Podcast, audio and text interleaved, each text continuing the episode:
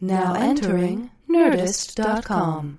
You made it weird. You made it weird. You made it weird. Oh yeah.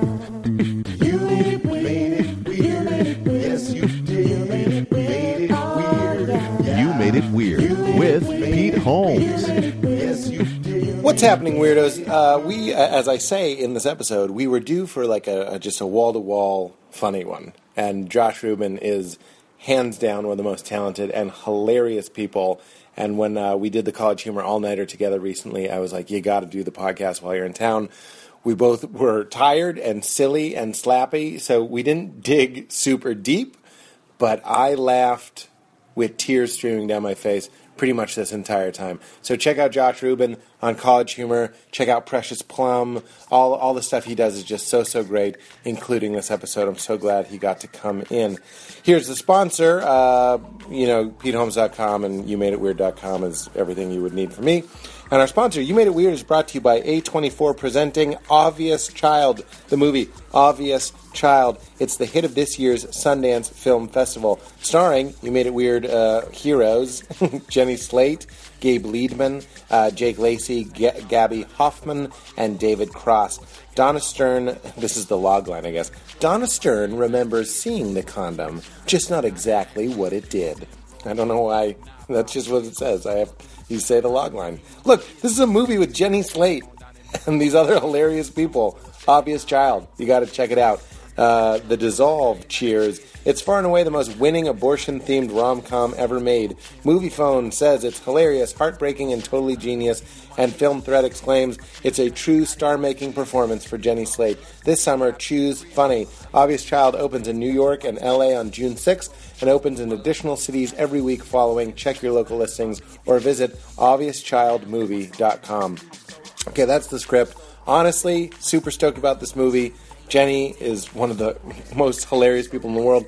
If you haven't heard her episode of this podcast, highly recommend. One of my favorites. And uh, go check out Obvious Child, obviouschildmovie.com. Get into it. Oh no! Yeah, we can't do it on here. We're recording now. We are. But you didn't say what it was. I mean, it's, it's pretty Dallin. Burston. We, uh, I have to open with what I said to to the old um, Broken Lizard boys just then on their way out. That's why they. That's who those familiar. are. They've done college humor stuff. That's why. Okay. I'm not here to introduce people or help people realize how they recording knew. Yeah, we're recording. You're recording. I'm- This is gonna be a laugh one. you got a fucking wire on me. I walk in, you got a wire on me. I walk in. you make me think I'm walking in to have a private conversation. You, De Niro, it's great to have you on. well, the, the only, th- you know, the impression is really just that it's all the breath. Everything I do is just weird breath. Yeah, that is just that That's the it. breath. Everything. But that's J- Phil Hoffman, breath. too. That's a, Phil Hoffman. It's a little deeper. you could tell the difference. De, De, De Niro's and uh, and and yeah, Phil Hoffman is incrementally. Uh, uh, it's a little more Death, Darth Vader. I have to do do do De Niro, do De Niro. wow. You know, it's, it's funny because like, what's that? What's that guy's name? Uh, um, Fr- Frankie. What's his face? Right? Who's, who's that guy? Frank, oh, Frank Caliendo, who does De Niro. You know, everyone who does De Niro is like, uh, and I growing up watching SNL and everything, you see people do De Niro like really cartoonish. Yeah. But I met him because I did background on uh, Good Shepherd, Uh-huh. and yeah, and he and The Damon vehicle. Exactly, and he chose all of the background actors like by hand. You had to come in, hand him your resume. On the back of my resume, it says special skills. You know, like can drive manual, uh, passport, impressions. This person, this person, Robert De Niro, and he's like really quiet, sweet, really Yeah, yeah, tired-looking yeah. old man. Yeah. And he's going down. I'm the last person. the, the five people, bring five people in at a time, and I handed him my headshot, and he looked all the way down. He's like, "Oh, Josh, I'm kidding this. Oh." The impression of Robert De Niro. I'm not going to go there. it's just like, wow. So I just, I, I just pride myself on just making it just really quiet. Uh, Like- like a real one. Yeah, yeah. Just come on down to the Tribeca Film Festival. We'll, we'll have cookies. You know, just like just a really Well, sweet, that's what when Bobcat, inarticulate when man. Bobcat Goldthwait was on the show. He pointed, Well, Willow Creek. Yeah. Um. we talked about Robin Williams, like a real Robin Wow. Williams impression, Wow. is also Well, the thing about life is one day you'll be dead. I don't know why there's an elephant sort of at the end of everything I say, but that's the other thing too. But people do Robin Robin Williams, they just when, go when, crazy. when I do them, because I do a lot of yeah, yes, I go, yes, you, "Hur, hur, hur, yeah, right, right. You know what yeah, I mean? yeah. That's what. and it's not does. wrong. It's not wrong. It's just a, it's a 1980s, you know, live at the Met Robin Sure. Williams. Yeah, yeah, But, but then Bobcat's thing was he was like, "That's just wonderful. That's wonderful." Like I can't even do it, but it was uh, just it's just really, you know, and, and It's yeah, beautiful. It's, it's beautiful. Yeah, like saying something positive and like sweet. And you know, you sort of walk in, and the dolphins are all just sort of swimming around, and you sort of think, "I love kids," but you know, also Dick, what Simba. but then you just sort of walk in, and you think, you know, divorce is sort of like having your balls dragged up to your wallet. Why?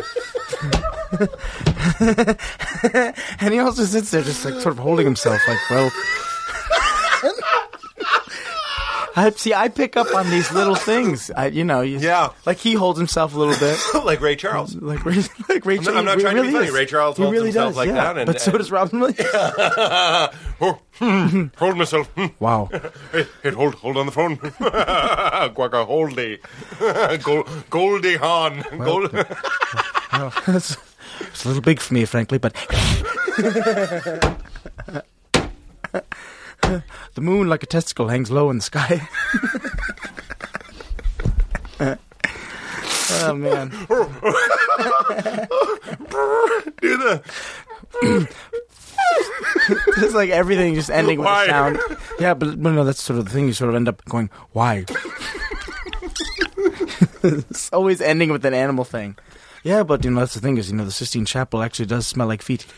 You know, Oh my Jesus! everyday Jesus, you know what I mean? just, uh, just an oh, everyday oh, Jesus, not like a fancy Jesus. Oh my God, that is so funny. Well, what I was telling those boys was that you're the mm. one of the funniest people alive. And it's just, it's just true. Thank you, thank It's you. just true. It's, it's so abs- funny, funny people. Look out, they're gonna kill you. Funny people. well, you know, you just have to sort of watch out because you know they'll be waiting for you. It, it's hard to. One hour photo. The name's Sy Parrish. you read, you ever read an interview about him playing that character? He's like, yeah, and it's sort of you. You have a knife, and it's very visceral. I'm slipping in and out of De Niro and Rob Yeah, Williams. yeah, shows or yeah. something. They're very similar. I'm Wow, noticing. yeah. Law and Order. I sort of played Charlie Todd, but different.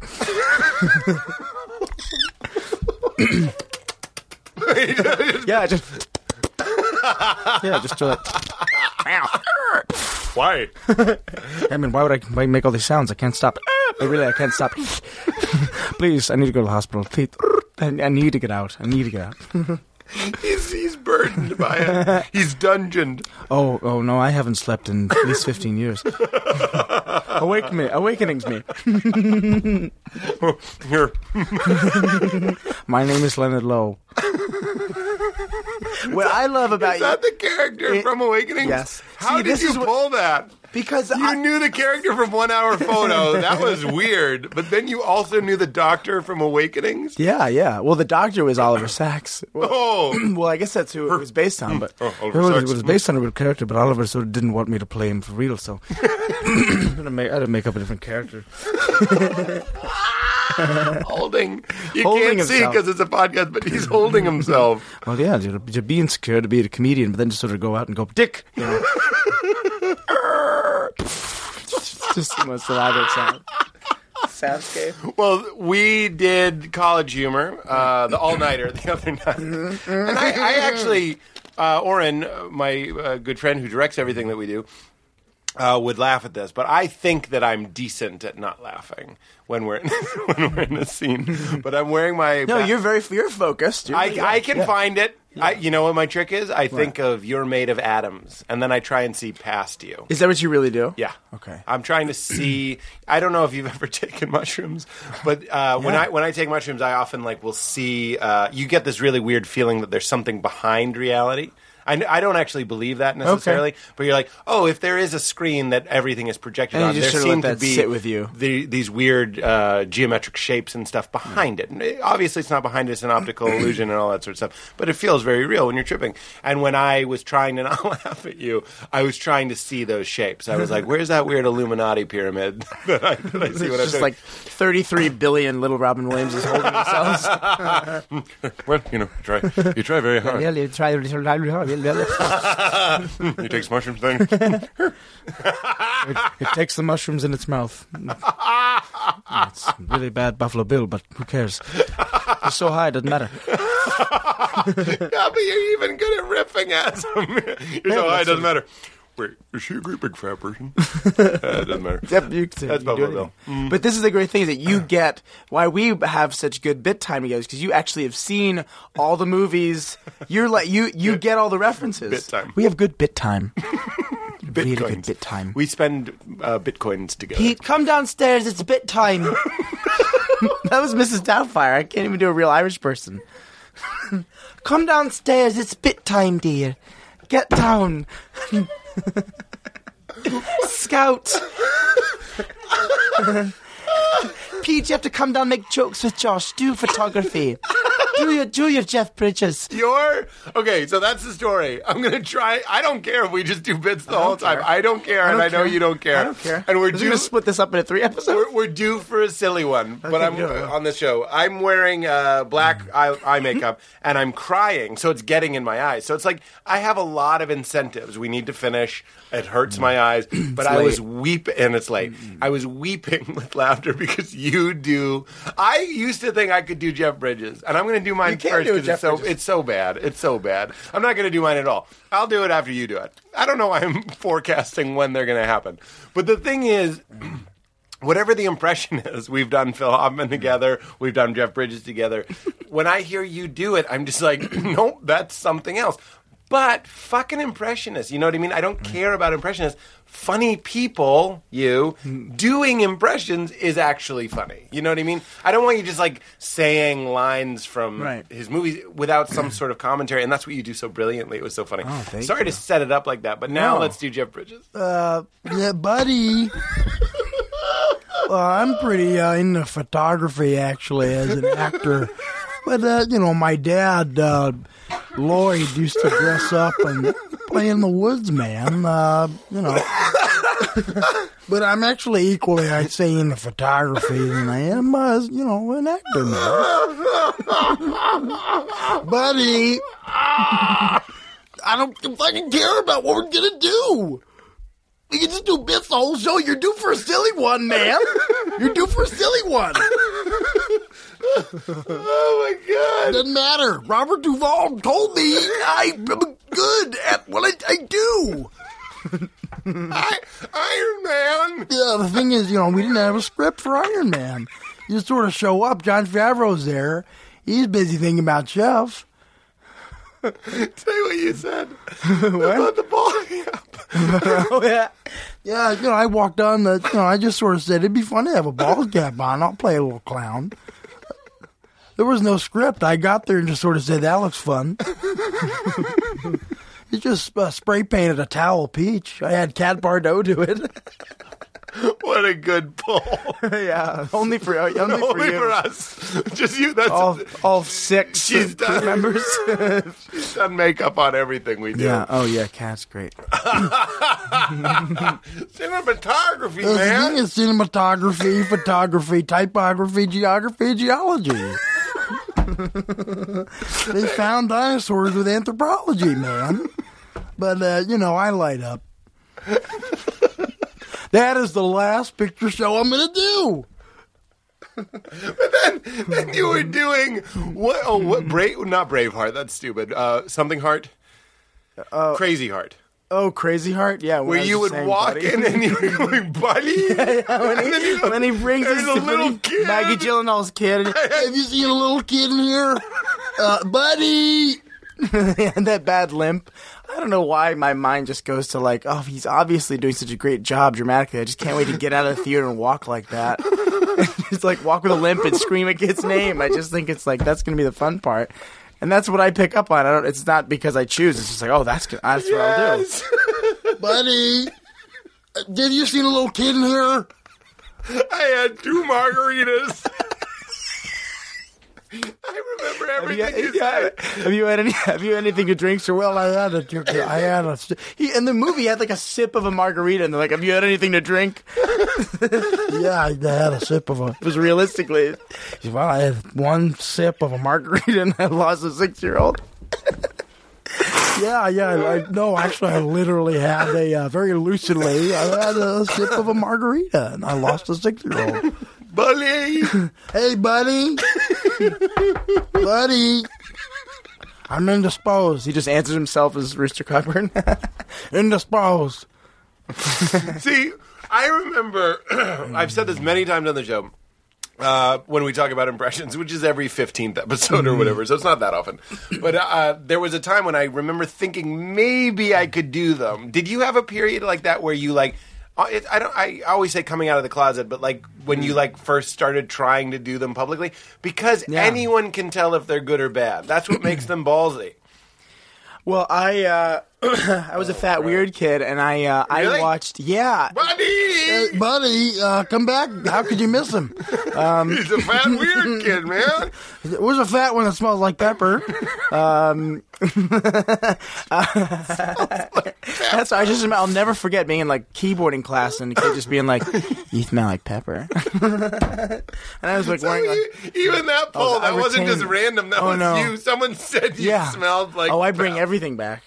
I honestly think that that's one of the things about improv and just like spontaneous creativity is you need to like have that type Live of it. mind. You Yeah. live it. You have to when live it. things Write are what you coming know. in, and then but like you know so much if you can find a place. I feel like there's a special place for the riff and bits where like if you're reading, I'll see a vocab word or an Right. analogy or a place. Right, right. when I do crowd work and I'm like, and then he's going to go off to Tahiti. It's Right. because I was watching a movie about Tahiti Exactly, yesterday. exactly, Right? exactly. Yeah, and I, like I, I would. We just shot this commercial up in uh, uh, Eureka, California. It's like far northern California. I'd never been there before, but like you know, you go on like a hike and like the Trinidad trails, and you walk around Humboldt County, and you hear sto- people talking about stories of how they they go. What was it? Abalone diving. What's the is that the proper term for it? I'm probably butchering it. There's like big shells. So, but then that's just you know you just like soak that in. Yes. And I'm like not a good like reader. Like I love to read, but I like can't retain any information. I got 950 on my SATs. I'm a bad student,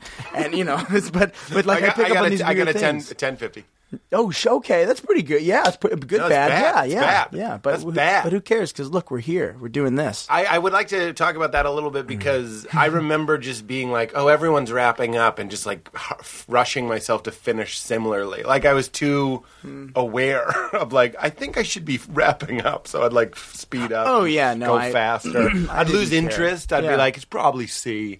Always thought Oh, I, yeah. Well, you know, and you, the fucking, of course, my mind goes to like, oh, because I saw Summer School with Mark Harmon, and the one part when Chainsaw goes C, C, C, and just starts guessing. I was like, oh, that's what I'll do. Yeah. like kind of sub- half subconsciously, I was like, oh yeah, I'll just do that. That's nutty. I'm just like, I don't know. So you're up in Humboldt and you're not a good reader, but you retain. No, but so so you know, so then I was like the other day when I played George R. R. Martin on the podcast. It's like you know I start going to this riff about like a, you know abalone diving and uh, God, is that even what it's called? I understand what you're saying. But anyways, though. like- It- Yeah, you know, in the murky waters and da da da da. But that's just- it. But it is it. You have to is live your life and read and talk to people and That's right. Yeah. That's right. You talk to I, I do a lot of talking with cab drivers and stuff, you know, Yeah, yeah. to and from the airport, and I'm just like, this guy is saying some like real gems. Yeah, I've had that yeah. realization many times where I'm like, if I could do a perfect impression of this guy, it would be so funny. Yeah, yeah. It'd be so, and you know what keeps happening to me, and I don't I don't think it's fame related at all. They never know who I am. They don't know I'm an actor, but that they they love telling you what their children are doing. These drivers and then like you get the sense that it might be like so if so if you know anybody that's doing graphic design or, or you know what I mean and I'm like ah Yeah, my son is a fisherman, so please, please help. oh no My, my son, my son is a, a fisherman, so please, please, that got real sad please. you know that's like the dear and Dugu. He's doing very well here.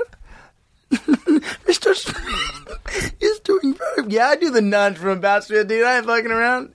Dear Mr. Schmidt, He's doing very well. Yeah, we can go that obscure. I don't give a fuck who understands what we're doing. Dear oh, Ndugu, Can I tell you? You know how I knew I was doing good shit? I'm having a hard time. It was John Leguizamo. I, I would watch all his shit, and then I would go to school and just say, you know, be like a Latino character, and then I get got popular somehow. Dear Ndugu. Dear Mr. Schmidt, Ndugu's doing so well. this podcast is going very good. I have never seen Pete laugh this hard before. Everyone is dying of famine. And meanwhile, you make $35 million a movie? Oh man. but see, it wouldn't That be that a- good if you didn't know who that was. Then I'd have to. Oh, well, there's this uh, n- nun character. It's at the end. Yeah. It's at the end. It's the last. Well, for those of you who actually seen all of that Schmidt in the, in the, in the last eight minutes, when when Mr. Schmidt is you couldn't have flipped by. She's not in a lot of scenes. She's not in it at all. It's just her voice. But was, you know, went, uh, Melissa Leo plays this uh, African nun. Yeah, it's you not went like that. from cab driver that like has the like Yeah. windy voice. Yeah, I don't yeah. know how else to I describe know it. my please help my son. I went you're like- please help my son to dear Ndugu. Because I just heard it. How do you do it? What am I doing? The air's going out of my. The air's going out of the back of my throat, which I'm closing. I'm, Oh, I thought you were going in. Like, Yeah. no, that, would, that would just sound like a robot. the like fifteen. I'm gonna say fifteen percent of the audience that's seen about Schmidt. I I love that movie. Yeah. So that Yeah, I do was too. that was a spe- It's one of my favorites. That is a special. Like handmade artisan sort of key that unlocked a door I didn't even know was there, like Zelda, and like it was such a gift. Just now. Yeah, you do. No, you know, but now that'll be our. That's gonna be our new thing when we see each other. Hey, Pete, what's up, man? Photography. Is that even? That's not even the line. You're like, Dear Mr. Schmidt, Ndugu's doing very good. He plays every day. You're drooling. all You can't see right now. Pete Holmes is drooling and then crying all over our both of our black t-shirts. Tissues. I need these. t- I need these. Just, we need to send more tissues because Pete is laughing and drooling all over himself every day. And Josh is making him laugh and play. Ah. Also, we skinned a rabbit from its head to its balls. Because you were doing Jack Nicholson, Mm-hmm. you're like dear and dear. Dear Ndugu. I ate a big old hoagie and went on a boat.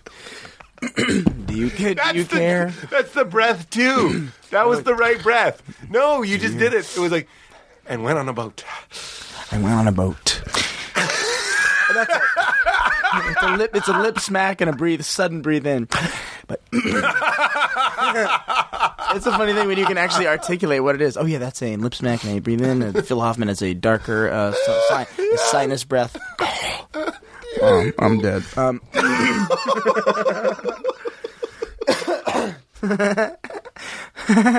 when you before before Pete before got Pete got to the all nighter the other night. You do the podcast. you do it. Before before Pete got to the all nighter the other night, the first thing I thought is, well, Pete and I always do Phil Hoffman together, and the first thing he's gonna say, I just know it, is I'm dead.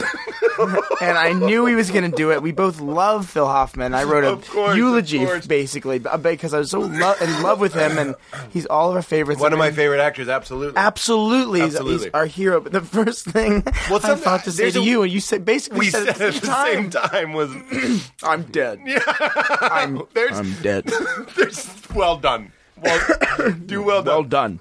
Well done. I, I got. I Tell met that him. story. Like, Tell that story. I met basically. I, I met. I met uh, Philip Seymour Hoffman like two weeks before he died, and I was this guy. He this guy was a friend of his. I think they met in AA or they grew up together. He never told me, but he's like, two weeks prior to that, I was on a shoot and I met this guy. and He was like kind of a douchebag, and he's like, "Oh, uh, do do do your Phil Hoffman. I'll film it and I'll send it to him."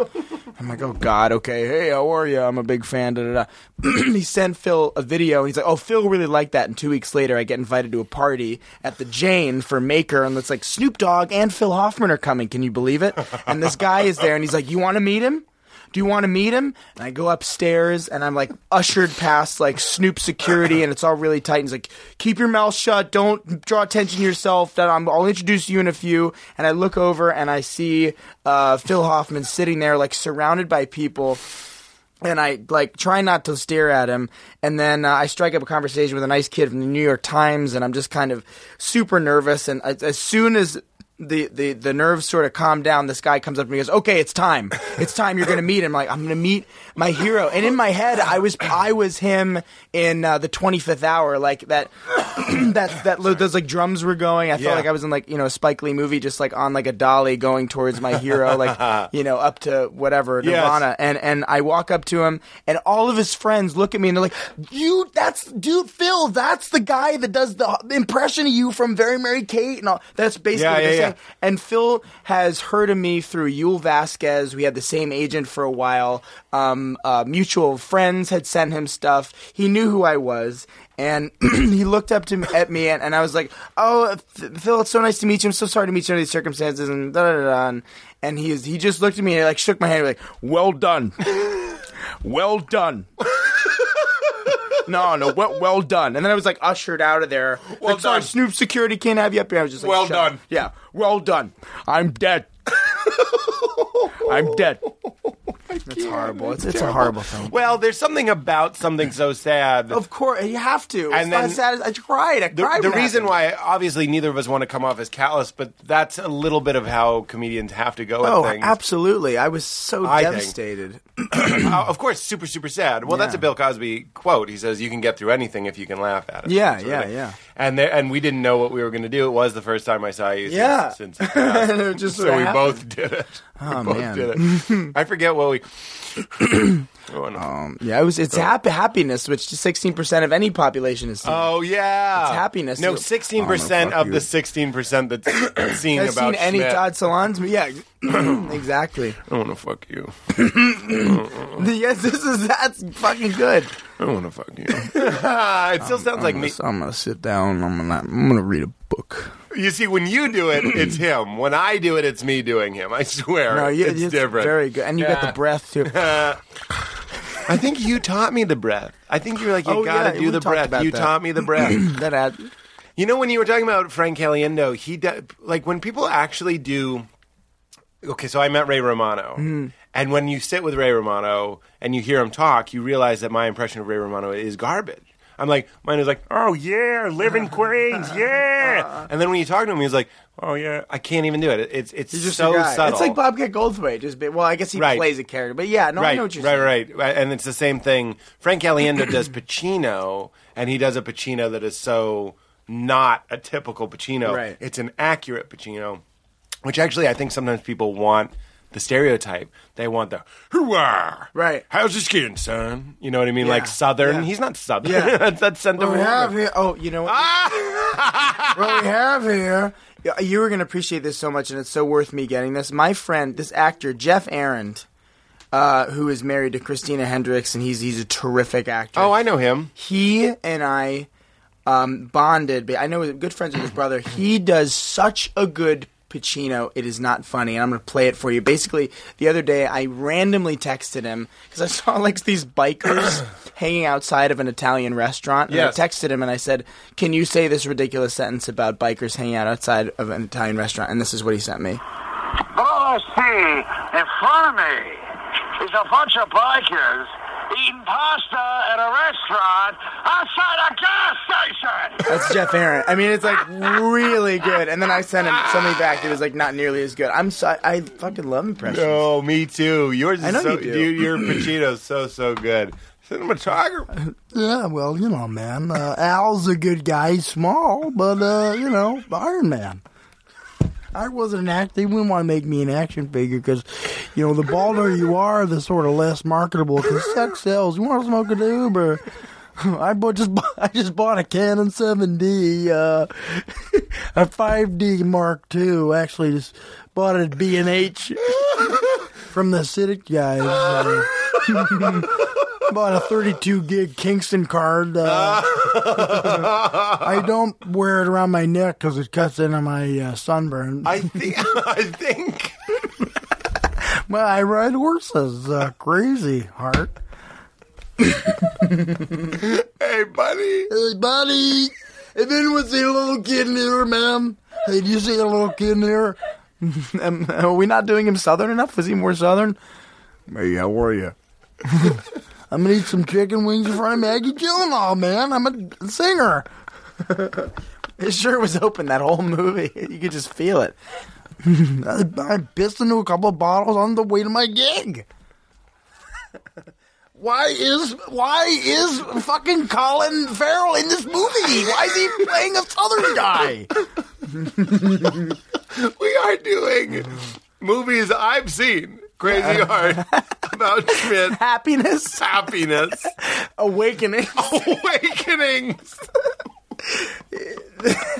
we are hitting some. I mean, This is this is only for like if, if It's only for E- me. Ebert isn't even alive. He wouldn't even appreciate this. oh God! okay, so what I think one interesting point we've hmm. actually made, which is, we don't have to make interesting points, hmm, but I'm just saying, is that feeling of the comedian's job is to pay attention, and the and the life hack to being a more interesting person. Not even a funnier person is to just pay attention. Like even I'm sorry, I don't want to dissect because I don't want to stop the No, fun. I love But like talking about the camera strap dig, cutting into your sunburn, Hmm. that's because you see that, you remember it, and it's like a mental picture. Right. But then you can find it fast, almost faster than you can think of it. You know what I mean? Isn't right. that the It's feeling of there. being on a run? Yeah, yeah, I think so. I think so. It, you, it's just for. I mean, for me, I don't. I don't even. You're not thinking about anything. I know you're not either. You're just like it's like a grab bag, and you Right, have all these different right. things, and then you know you go to. Okay, here's my Phil Hoffman bag, so I got the breath and this and that. But then you have the. Then you have everything else that ever happened in your life. Right. and But it's those see- details that make everything funny. That's like what we learn. Specifics. Like, you know, whatever. Specifics make things Specifics. It's yeah, absolutely right. yeah, yeah. Well, that, that that's in uh, Truth in Comedy. I remember there's a part about Mike Myers. He would always say, "Pass the Heinz." He wouldn't say, "Pass the ketchup." Right. In an improv scene, he'd say, "Pass the Heinz." right, right, right. And honestly, one of the things when I would be going over monologues for the show, the writer's assistant would attest to this. I would always yell specifics, like in a fake. Yeah. I was I wasn't angry at all. Yeah, we were yeah. having fun, but I would be like, you can't just say like go to a movie. Right, right, right, You have right. to say go see like Yeah, we're Must gonna- Love we're- Dogs. We're, gonna go see. Yeah, right. Right, Exactly. you have one to. fine day. But the thing is, it, honestly, I'm always bringing up presence. I think presence is one of the keys to happiness, and I think it's one of the keys to creativity. But when you're waiting in line or or you're in traffic or whatever, it's not that we need to be like Jason Bourne esque filing everything and being like, isn't it weird that the state motto of this? Or, but you just there's something about paying attention, and that's mm-hmm. what's so delightful.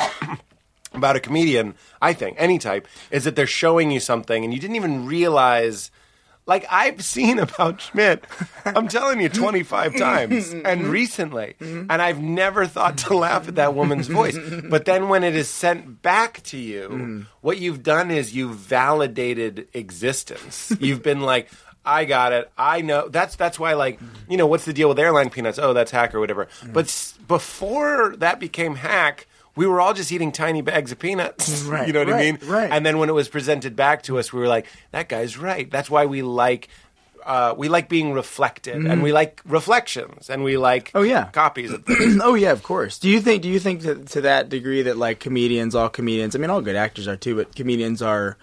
They're all good observers. Does that mean that every comedian is is a is an observational person, or like maybe Probably. maybe like kind of like an existentialist or something? The- either that, I mean, there might be some examples. Maybe the more one-linery guys might just be like brilliant.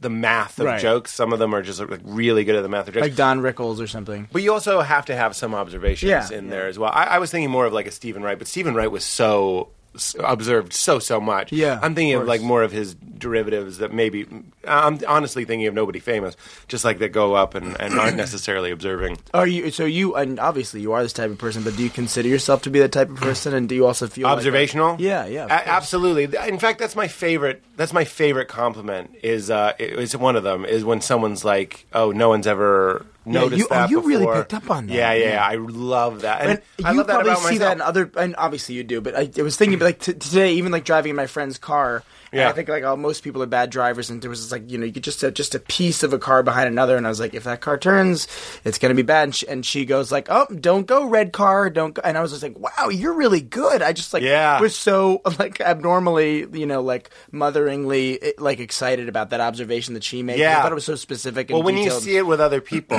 I mean, I think curiosity and uh, and like an insatiable desire to to learn Mm-hmm. and to and to witness is is one of the keys of life. Mm-hmm. That's why why aren't we present? It's because we feel like we know. I've been in this room for thousands, not thousands, but like many, many. How many episodes we've done? Two hundred. So it's almost a thousand hours. So it's like. It's crazy to think that I have nine thousand more to go to be good at this.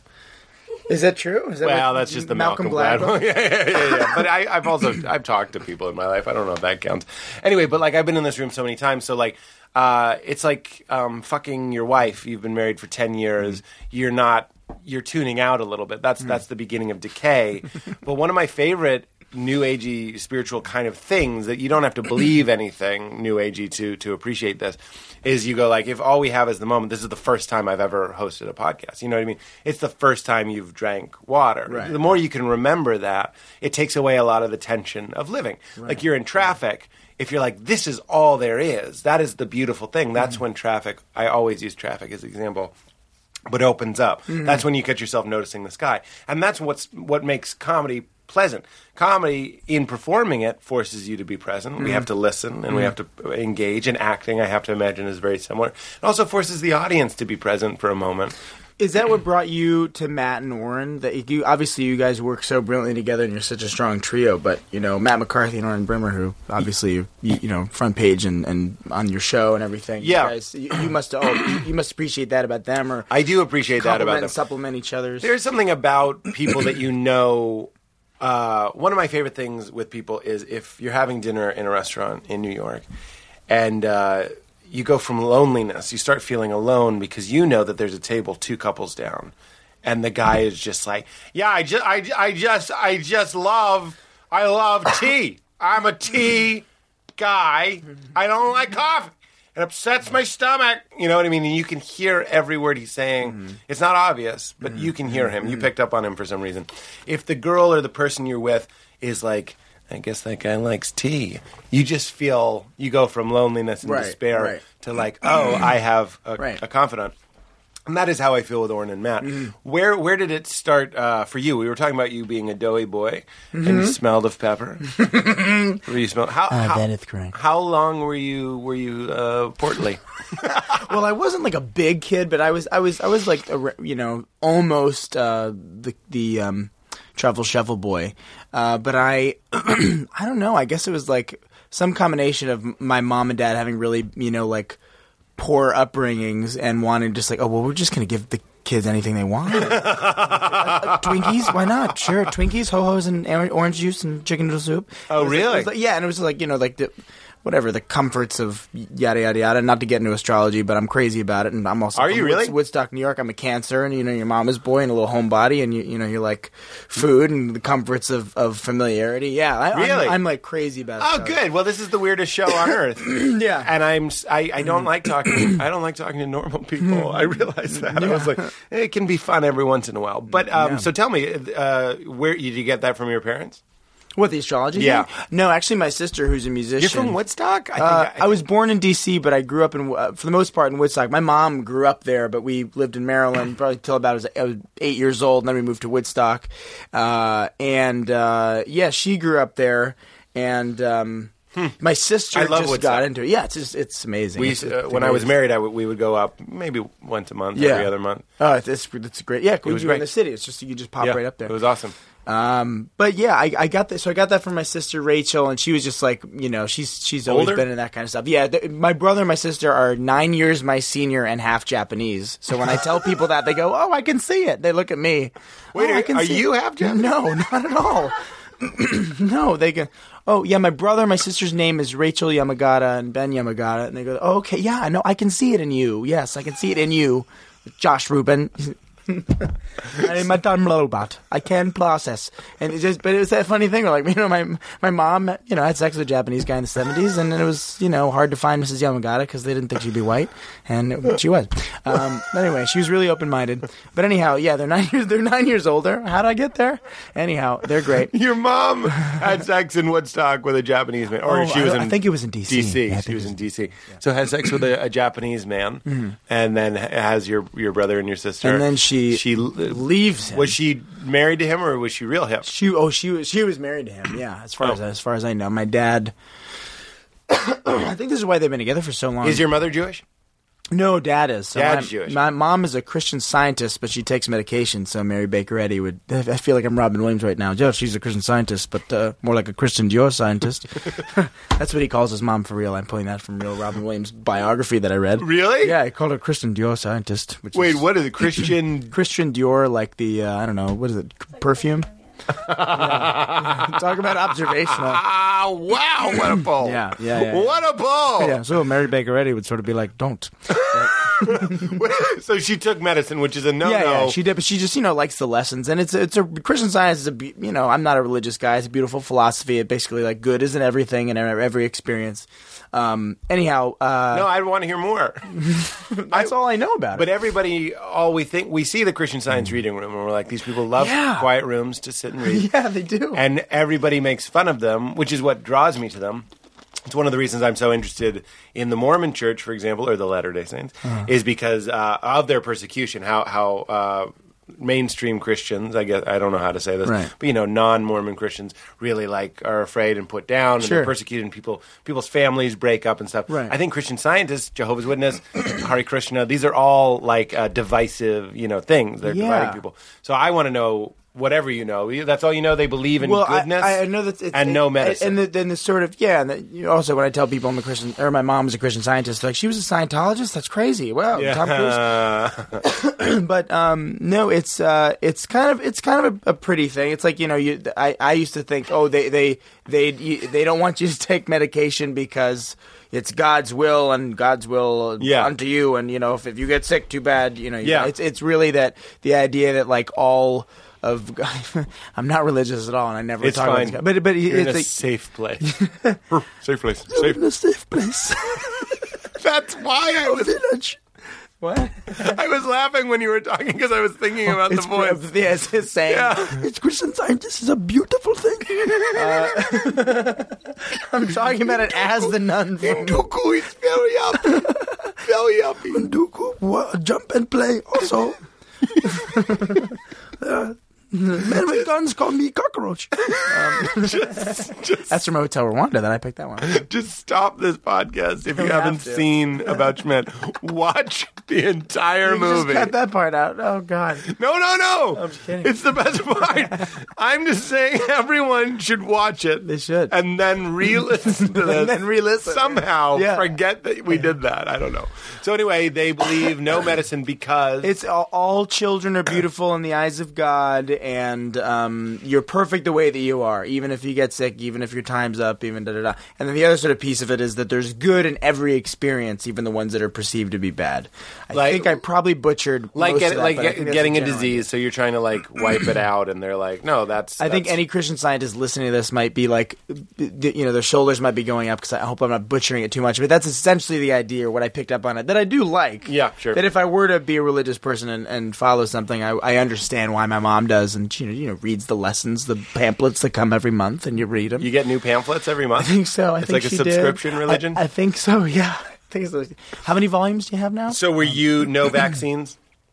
Oh no, I had I had all of them. Although I didn't have uh, chicken pox. Did you ever get those? I that did. A thing? Yeah. Yeah, and then you know you hear about parents that expose them to the other kids. That's that's my brother had them, and my mom was like, "Why don't you sleep with your brother tonight?" Yeah, One of the creepiest. Go play. But apparently, they all say it's terrible when you're an adult. But I don't know. It seems like they're just you know playing God. Flowers in the attic. I don't know why I said it as Jeff Bridges. Flowers in the attic. That's a creepy movie. Actually, uh, Lloyd, my dad, used to make Bo and I up play together because uh, Bo got it and I didn't. I'm immune. Yeah, Dad uh, made us play, and uh, no. Wh- when you were growing up, were your parents funny? Did you get any of that from them, or was it your brother? No, where Was- where did this come from? I don't know. I just want to bring. My well, I mean, my dad's a ham, and my mother like always making jokes, always making jokes. Yeah. uh, and my mother uh, is a different kind of humor, but you know, we read the funnies together. Yeah, and everything. yeah. It was important to be funny in our house. Uh, but looking back, I mean, like, I I was I was raging again. They didn't get along too well. my parents when I was growing up, so I learned how to entertain. Out of almost like fear, you know what I mean? Right, yeah. And then the other thing that I really think drives me as strange as this sound is guilt. Like I often would get a feeling growing up thinking that you're bad because you're jerking off all the time or whatever Right, it is that you're doing. right, right. Uh, I still to this day I've actually kind of learned to use it. If I do something, uh, let's just say it's never anything huge, but like I watch a, a porn video that seemed uh, degrading. Okay, Mm-hmm. let's say it was something like that, and I jerk off to that. I'll be funnier uh, that day because when I see you, because of all my childish supernatural Right. sort of God is watching, people know there'll be this childish part of my brain that's like, I need to make sure Josh laughs at me and thinks I'm Right, good right, because I, I get my feeling of good from the outside. I don't do that anymore, but th- th- there's remnants. That's why I'm a big self self love person. You have to like Right, you got to right, you yeah, got to jerk off to something degrading and then still be like, yeah, I, I still love you. I love you. You're okay. Wow, Obviously- that's that's so, so that's where you get your drive from. That makes a lot of sense. A sense. little bit. Where. Yeah, where did it come from for you? That's a good question. I think well, it was such a loving, supportive, wonderful family, and no one got you know like torn apart in front of me or anything by any werewolves. Uh, certainly, Certainly. welcome to the Transylvania podcast. no one got torn up today. most of them are comedians because they've seen you know most of the community get torn up. But no, I uh, So much Watch of the out. community is torn up. watch out. If yeah. you want your kid to be a comedian, Right. send him to the Send Transylvania, Transylvania, school. you will get torn up. Then you can go to the bar after and look if around. and he's say, not torn up, he'll be very funny. He'll be one of the hunters. You can walk into a bar and say, "I'll kill him." Um, I'll kill him. Josh said as he held himself like Robin Williams.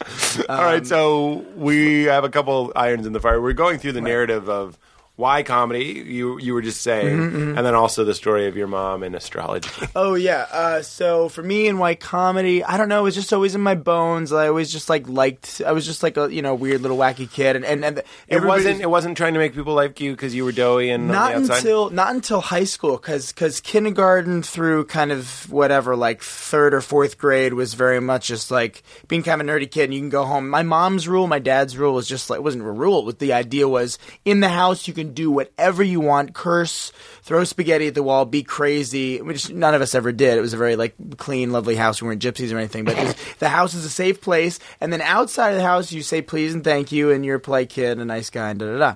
So that Really? was that that that's my yeah that's my kind of background. But then when you know you then you grow up that way but you get on the bus and, and a bully makes earthquake sounds when you get off the short bus.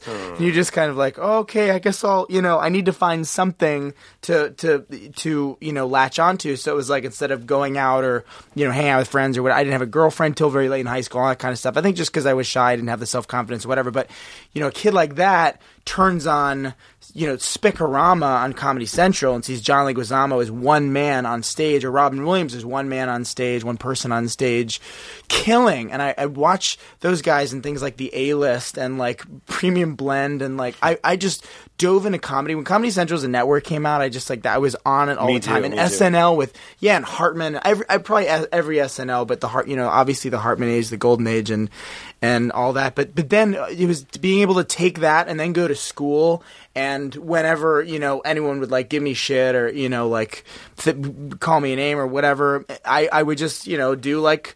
I would just channel John Leguizamo and make all the kids laugh, you know, right? And, and that was a really awesome thing. Like I would just do this like Latin, you know, whatever, like Shantae character or whatever, or or like you know, like I would even watch like Martin and do like Yeah. you know, whatever, like Shanae. cr- and like you know, random like I guess it started with like funny female characters, like in living color, and watching like these awesome comedians do these you know wacky characters. Yeah, I remember so much of comedy growing up is is co- copying other com I was just thinking about oh, completely, that. Where I was like, we would go fire Marshall Bill, Yeah, and yeah. people would just go nuts. Yeah, absolutely. It was huge. I mean, Nobody ev- was like, that's not your material. Yeah, I, yeah, exactly. Because when you're on the playground, pe- every every kid, every friend of mine was talking like Jim Carrey, probably for two years. A lot of them still are. I actually yeah. noticed if you observe people being funny, uh, whether it's on stage or in life, you can often dissect their influences. It's not necessarily something I. Absolutely. It's like you noticing mimicry and stuff.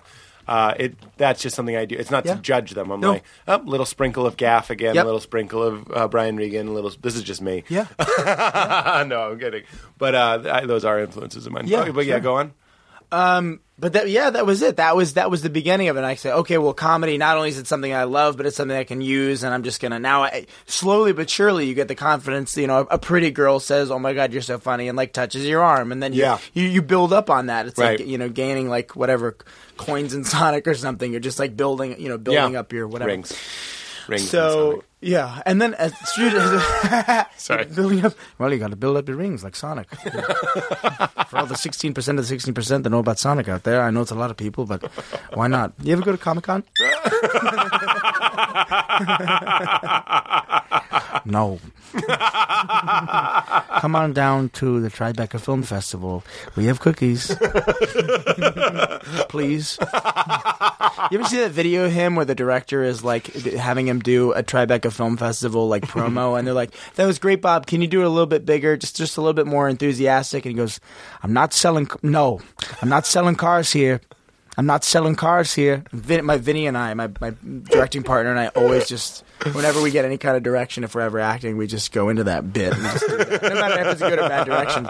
I'm no, no, I'm not selling cars here. No, That's great. That's yeah, do that fantastic. As far as the the astrology and all that stuff goes, I get and to a fault, I think I had too many really accurate books and like relationship books that break down signs by weeks and stuff. So I dude, you know, I will look up if I meet someone. I, I you're an Aries, right? I think we talked, so. I, I these are the things that I remember about people, and we only talk, Mm-hmm. Yeah, probably talked about that once. I don't remember telling you that. exactly. And I, you know, I, I think anyone I ever meet, any any girl I ever hang out with, whatever, I always look them up, and then I get a little heady about like, oh well, you know, she's a Taurus too, so and there's only three versions of Taurus, and, and we're only supposed to be friends and not spe- supposed to end up this way, and da da da da. And I get like kind of heady about it. Really? But I also I also think like, oh, this is great, and this is why.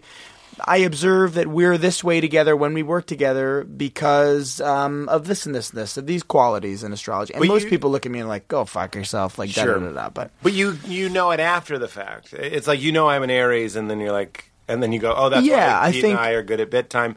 Yeah. But like, does it go the other way? Do you go like, oh, me and this guy are, are bit time? He's probably an Aries or a second. I Taurus. never, I never really guess. I, I'll, you know, like it's usually like I, I go back to the the girl thing. Like if I'm like, oh man, you know, I, th- th- this my, my girlfriend currently, who you know I met in February. One of the first things I asked her was like, oh yeah, and when's your birthday?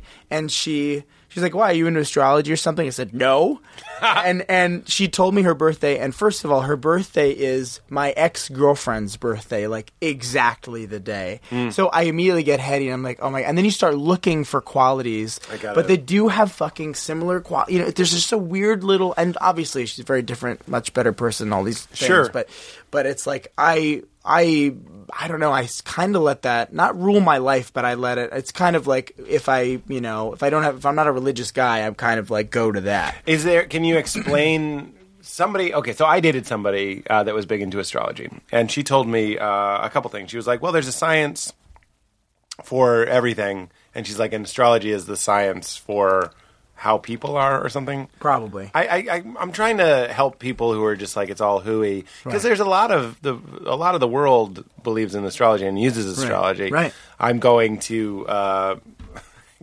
fucking some Deepak Chopra thing, Right. and they were like, "When's your birthday?" Because that's a big India thing. That's a big uh, meditation. That's how you get your mantra and all Right. that sort of stuff in TM and in other types of. It's all based on astrology. So you're not alone, obviously. No, no. Why I- do you buy it? I guess well, I- I'm not putting you on trial. No, no, not no, no. God, why? I'm trying to remember. I think it was like the, it started with I think probably something to the tune of my sister giving me some kind of book, or she had a book that I read where, where Did she give you squid candy? she, yeah, squ- No, no, no, no, no. This is all wrong. I interrupted your story So for a wrong. Japanese candy joke.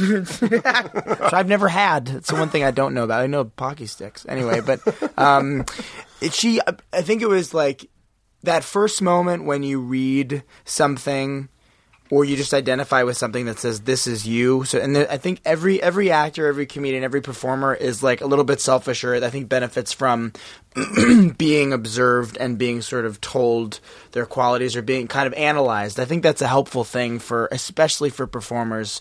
Um, Oh, yeah. because, because yeah, we're we're you know ego driven to, to a degree, but we're also I don't know we're observational beings and yada yada. and So- self-observational. Right, and and it satisfies that piece of the palate. So the the the catalyst for me was reading. I think this this very accurate pat you know passage or something about like people that were born the first week of um or sorry that the the you know the week at the end of June when you know I think the 22nd through the 1st of July or 4th of July and I'm born there I'm June 30th so th- you know reading about that version of my sign was like holy shit it's accurate it's sensitive moody but humorous musical all these different things and then like relationships this and this and this and this and your greatest strengths are this and you're too aggressive slightly you know whatever manipulative So but- can I interrupt? Sorry. Yeah, yeah, yeah. So the people that were also born at the same time as you, you think they're also that way? They yes, but not. I mean, not, not, I, think I think bl- blank, the answer I'm looking for. but yeah, I, I I really do. I mean, not not you know exactly. Not my personality, but but but the traits. The, the you know I, I know someone who's born two days before me who is just as aggressive, just as kind of like, incredibly humorous. Sometimes can't turn it off, and all, all these different things. And every single day, your your sign as I'm learning, it's not so blanket that there's slight shifts in personality and things that you know um, change about the person, but but but there are these commonalities, these through lines to each of these versions of Yeah. an astrological sign. It's just like it it just can't. What is that book? What was that book? Uh, sun sign, moon sign was the one that made me go, okay, this is this is fucking crazy. You look up your your year and your day and like the time you were born, and it's like fairly accurate. And those are just profiles. And then the secret language of relationships was the next one that fucked me up because you can look up, you know, it, they break down signs by you know the weeks down to the cusp and all this stuff, and there's profiles of all the date of all the um the exact days. but you can also look up you know, the exact birthday of you know someone that you have a crush on and someone that you know or you're courting or your girlfriend or whatever and, and look yourself up and match them in the book there's a there's a there's a couple like a famous couple like oh Mick Jagger and this person who were together for this long da, da, da. your best quality is friendship and your worst quality is this thing and, and it goes through you know what the relationship yeah, is typically like that is appealing. yeah, it's total. It's totally appealing, and uh, and yeah, I'll show people and they go, "That is fucking crazy," Really? or they'll go, "Yeah, it's good, but I mean, aren't they? Isn't everyone this way?" Right. You know, doesn't everyone Kind- feel dreamy but Well, it sensitive? is I don't know. interesting. I, I did see a study uh, because I love all this sort of stuff uh, where they gave all these people a, a horoscope. Hmm. And they were like, uh, "This is based on your birthday and the information you gave us. Do you think it's accurate?" And Hmm. e- almost everyone raised their hand. And then they were like, "Okay, pass the pass your piece of paper to the person behind them," and they were all the same. Right, That's- right, right, they realized that exactly. Yeah, the and they shoot their hands up. Yeah. I, I think there's this there's there's just this other weird thing. Why I, I, I don't know. I, this might have something to do with it. I think it does. We're made up of what seventy some odd percent water.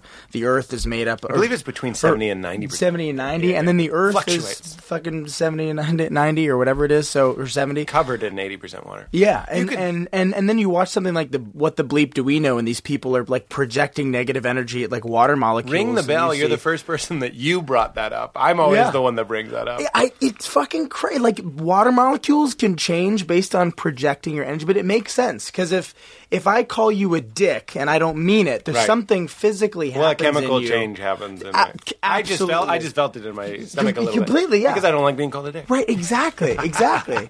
but but there's that, that it is kind of a weird thing. Like, yeah, okay, the the molecules in me shifted, and there's such a thing as like van der Waal forces in chemistry when just two objects pass between each other. If you're standing in front of a train and you feel that energy, is that there's energy everywhere and molecules, and then you hear on the other split flip side of that people talking about spirituality and ghosts and Yeah. you know like electromagnetic energy and all this stuff, and it's like okay, there's something about all of this that Right. ties everything together. And then recently, just it was my last like hoity-toity kind No. of thing. But the the, the No, theory no, that because no, we've gone about- up. We've gone from all in. Ndugu to ghosts.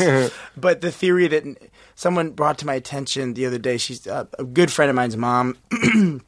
the theory that she she lived in Connecticut and they, they were saying maybe the house was haunted and they were you know telling stories about when the kids were young and oh I'd hear noises and this and that and the other thing and she was saying it just blew my mind because I'd never heard this theory. Maybe you have that all time is linear, so that when you know when you see what you think a ghost is, it means that that time is happening exactly right. as you know. You're at, not at present. seeing- You're not seeing something that happened in the past. You're Right. seeing something that's happening right now, but you're just like sensitive to it, or there's like Right. some sort of shift and Right. whatever. Yep. So, and that was I was just That's like, oh my another God, thing what a that I cool bring up fucking on the theory. show all Do the you time. really? Yeah, yeah, okay, yeah. good. All right, so I had it explained to me like rings of a tree. So th- this is the 1800s, and this is Right. 2014, and they're all happening kind of at the same time. So you're just kind of seeing a break, sort of thing. Yeah. And uh, I don't know that that stuff resonates with me. Right. I uh, we've had people on the show, wonderful people uh, that I completely respect and can even partially agree with that are like, no, that's hooey. I'm like, I get it, but. uh for some reason, it, it just it turns me on. Either it's because I want it to be true, Right, But right. you know what? I was actually just thinking about this. I was like, I can't believe I haven't brought this up on the podcast, and maybe I haven't. I just forgot. But when I go home, this is this is weird. I love it already. I know it's the name of the show. When I when I go home to my parents' house, and I did about a month ago, uh, and I sleep in. Uh, the- Where are they, by the way? They live in Arlington, Massachusetts. Okay. and I, I sleep in the same bed uh, in their house where my cats died. Okay, this is.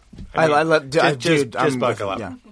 So this is a classic kind of g- cat ghost story uh, because uh, you'll see. So every time I go home, no, And you loved these animals. yeah, it was very close. I, I like cats. I, I like I do dogs. too. I like animals in general. Uh, so I had a, a good rapport with these cats, and I every time I go home, and I'm telling you the God's honest truth, I'm never thinking about it. I'm never like, oh, I wonder if Clem's gonna gonna jump on my bed in the morning. But like almost every morning, I feel exactly. I'm woken up by a cat jumping on the bed. There are no cats in the house, and it doesn't freak me out at all. I'm completely awake. You know what I mean? It's not like, oh, you were dreaming. It wasn't like that. I feel the cat jump on the bed because it wakes me up. And then I sit, stand, lay very, very still. And I, you know, feel it crawl over to me Every time. every time. And if I don't reach out to it or move or something, I'll even feel it curl up next to me. I know that sounds bonkers bajonkers, but here's where the good ghost story punchline is: is I go, Mom, uh, I think Clem, because I don't know, my mom doesn't wouldn't be freaked out by this, or I'm Right. like, Mom, I think Clem is jumping on my bed. Is is Clem haunting this house? And she goes like, I hear him all the time. He's always running around upstairs. And my mom is not crazy. and he died a somewhat traumatic death in that house. Not not super traumatic, like trapped in a like horrible position. He just passed away Right, in the right, basement right, with his brother laying on him, purring. Very very sweet story. Oh, uh, so I realized that faced with something that is so up my alley, I can't Yeah. believe it. I don't even really think too much about it. I'm like, yeah, that. Yeah, you just it's so cool. You, It's you, just you're, something that you're, happened. You just oh, I'm gonna let this wash over. But it me. happens every time, and every time I go like, "Oh right, that I forgot about the ghost of Clem." I forget. It's bonkers. Isn't that weird though? That is so, I but I don't know what to do with that. I mean, like, uh, what do you do with that? I, I told Kumail and Emily, and you know, Kumail is, is very skeptical, and he's just like, that sounds like hog shit. And Emily is, uh, you know, maybe more polite. I don't know. So I don't know about that stuff, but I'm with Take you. a Tylenol PM and then jerk off. Uh, yeah, I know. Just, I, just fucking Peter, it's not true. There's no fucking It ghost. doesn't cat. fucking matter, dude. Um, but here's the thing I was going to put to you about astrology and all this stuff. I'd like to talk about all that stuff. Is uh, so the girl that I dated that was uh, super dupes into astrology um, met me, I think, on the anniversary of her and her last serious, like super serious boyfriend. Uh, so we met at uh, the improv, and she came up to me, and we were talking. And so, right, right there, if you're skeptical of this sort of stuff, I understand that you could be going out trying to meet somebody on the anniversary of the day you met, especially if you're a kooky girl that's into that sort of stuff. So, right there, that's not that compelling to me. But so she meets me. We ended up dating for a little over a year. But the thing that's crazy is we meet on the anniversary of when they met, and we had the same birthday. And You had the same me birthday and as the him? guy had the same birthday, oh and his last name was Hole something. It was like spelled very similar. I, I mean, the first three letters were H O L. So it was like really, really weird. And I was like, I don't know what to do with this. For the first, you know, like through the honeymoon phase of that relationship, I was just really enamored with this person that Right. Knew so much about that stuff. And I was like, this is blowing my dick off. Because she'd tell me stories, you know, about astrology, uh, predicting her own birth and stuff, because her mother was an astrologist and all this sort of stuff. I mean, I, I don't want to get too into it because those Right. are those are her stories, but Right, right. You know, really compelling, interesting stuff. But yeah, you, but that sits with you like, okay, I'm, I'm going to let that sit, and I'm you're kind of addressing it in like a you a yogi like way, which is great. It's just sort of like, yeah, this this. what is do you thing. do? What, do you do with it? Yeah, I, just kinda- I, I will say that I I'm finding. I like Brian Greene. Uh, he's a physicist. Uh, came on the show, and he would say all of this is is is hog shit, just like Kumail. And there's a delight that I get in that too. But then there's also a delight that I get in being like, yeah, maybe there's a cat, a ghost cat. I mean, it sounds preposterous, course. but like it's also preposterous that that those coincidences lined up in that way. I just I think we both know too many logical, practical people that have gone like, oh, you know, I put a vase on, you know, in this part of the floor, and then it was knocked over, and there's no way it could have happened, Right. Or and you know, I f- or, or I feel something, or I saw something that, like, and you've heard it again and again and again through history. Right. You know what it, it is for me? Is it's UFOs. If you look at the eyewitness accounts of UFOs, it's tens of thousands. I mean, it's it might even be hundreds of 1000s I reference this all the time because it's one of those things. I think there's a quality to our brain, essential to our survival, that hits delete on shit that is just bumping up against Right, our, our right, beliefs. right, right. Uh, and I understand that. And here I am doing it. I watched this thing. It was on the History Channel or something. It was the top 20 uh, best eyewitness UFO Mm-hmm. stories. And some of them were we saw a ship. It looked like it was the size of Texas, and it rolled over the city at, at about three miles an hour, and everybody watched it. And it, you know, back in the '80s or something. So I don't know why there are no pictures of it. We see right there. That's my own skeptical brain. Right. But then they interview the mayor, they interview the news people, and all these people are talking about it. Okay, so if hundreds of thousands of people are reporting seeing UFOs, they can't all be weather balloons. You know what I mean? right, right. And uh, we even have friends, uh, or I, I don't know if you know these guys, and I don't want to say their names because Mm. they're kind of sensitive about it. But they saw a UFO in in Brooklyn, and that's come up on the show as well. But then it, you have something. Oh, I just know who you're talking about. Oh yeah, it, it's come up before. I don't know why they're weird about it, but anyway, or did we talk about it on the podcast? It doesn't No, matter. no, he doesn't want to talk about it. He doesn't like talking about it because he saw what they're they're the Dorito ones. It's three orange lights. Yeah. uh, and it's a triangle, and it floated above them, and then it zipped away. So, like, what the fuck is going on here? I understand the appeal of when Brian Greene says that's that's hogwash, Mm-hmm, and I understand uh, the appeal of someone saying it, maybe it's a military thing that they're not telling us Sure. about. And then I also understand the appeal of someone saying like, yeah, uh, they're UFOs and they're darting in and out of this dimension. Well, you, I mean, you talk to, you know, I'm sure we both know that, you know, Brian Greene. I have an astrophysicist friend who's just like, just a phenomenal dude. He's just like, you know, the the Earth. There's just no way that there's just one of this things in a, in a universe that just goes on and on and on and on and on and on and on, trillions and trillions and trillions of the same types of whatever Right. formations and combinations of whatever oxygen, carbon, all that bullshit. And the also the other thing is we don't know. We we actually don't know what else is out there, and and you know, and and there have been accounts of people who've seen things and feel felt things and been abducted and all this shit. It's stuff that I'm so fascinated with. But I, I mean, I talk to I talk to guys like that and just like, I think like okay, and even like a guy like Sagan, like just like yeah, it's possible. It's absolutely Right. possible because it just goes on and on and on. and on. But then also similarly, people that tell stories of being places and feeling like they were looking through someone else's eyes and they mm. leave their body and they have a vision of something that happened at that place. I'm just one of those guys that I'm like, yeah. You know what I think it is, Josh? I actually think a lot of my beliefs, a lot of my concerns, and a lot of my uh, interest in touchy feely mm-hmm. stuff is because every night I go to bed and I have dreams, and we ha- and we're reminded mm-hmm. of these things that feel like other dimensions, that feel like other mm-hmm. places, that feel like living inside other people. So every night we're getting like, you know, I sleep a good amount. So I'm getting like probably six hours of deep REM sleep where I'm dreaming Mm-hmm. every night. I forget the majority of those things. But when I do remember my dreams, I'm like, holy shit, that was so Right, real to right, me. I remember that. And that moment you kind of go, did this thing happen? Did you experience that thing? Exactly. Someone I dreamed about? Did you have this So Did we do this? So every night I go to bed and I'm reminded of these impossible seeming things. Mm-hmm. And it, and it, it, I'm even one of those people that could be like convinced that when you're dreaming, you are doing some sort of travel. Sure. I'm just that kind of guy. Yeah, yeah. Uh, but but that's also you know I, I wrote I wrote this I got up and wrote this down this morning. I was like I think that's where my fear of heaven and hell comes from. Because every night I feel like you die, and every morning it feels like you're born again. And every sometimes you go to bed and you have a nightmare, hell, and sometimes you have a dream Ooh, interesting. that you're so you you look at it that way. heaven. I just mean I think that's what keeps reinforcing the idea Gotcha. that if you're living a good life, if you're if you're surrounded by love and family and Right. golden retrievers, you're probably going to go to bed and have some pretty sweet dreams Right. about those types of things. If you're harboring all kinds, yeah. and if you're like an evil person doing evil things and putting garbage in yourself, you're probably going to have some more fucked up dreams. Right, right. When I play violent video games, I'm so much more likely to have a violent Oh, of dream. course, Uh, yeah. that's that's just obvious. But I think that's what keeps reinforcing this idea that I'm like, oh, maybe there is something when I go to sleep forever. There is some sort of dream-like uh, response to this. Where how how on earth my consciousness could be doing that once I'm dead? Who knows? Did you hear that theory that when when we do die, that we could possibly keep dreaming forever? Did You've you heard hear- that? Did you hear? Yeah. Did you hear about this? No. The the the the, the, uh, the, the theory that when when you do Buddy! die, you could be in a pers- buddy, you're in perpetual state of dreaming When?